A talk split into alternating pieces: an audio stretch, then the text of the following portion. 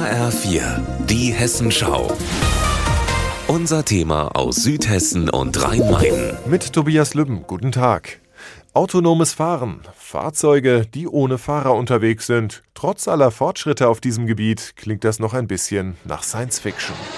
Rund ums Frankfurter Waldstadion soll das ab November erprobt werden mit sogenannten Citybots.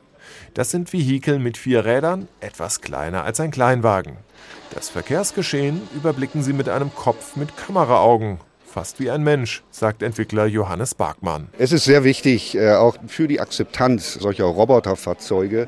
Und das macht ihn eben etwas menschlich, äh, weil das Ziel natürlich ist, dass er eigentlich der beste Freund der Stadtbewohner in dem Bereich wird, wo er dann auch operiert. Barkmann arbeitet für den Schweizer Fahrzeugentwickler EDAC am Standort Fulda.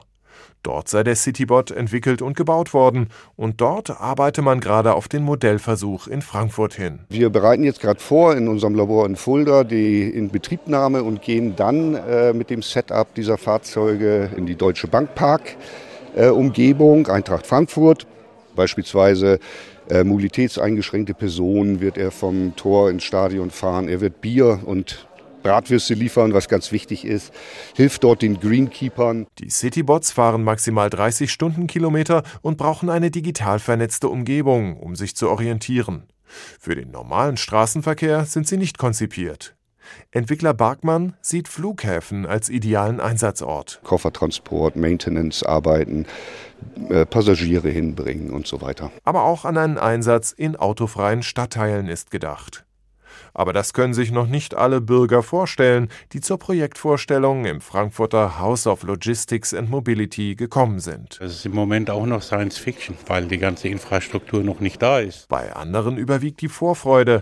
Dieser angehende Wirtschaftsingenieur würde am liebsten gleich losfahren. Dieses Hauptargument ist ja immer so ein bisschen diese Fehlerquelle.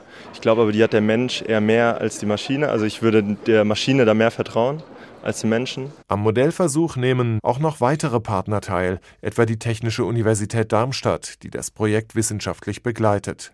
Das Bundesverkehrsministerium fördert das Projekt mit 11 Millionen Euro. Tobias Lübben, Frankfurt.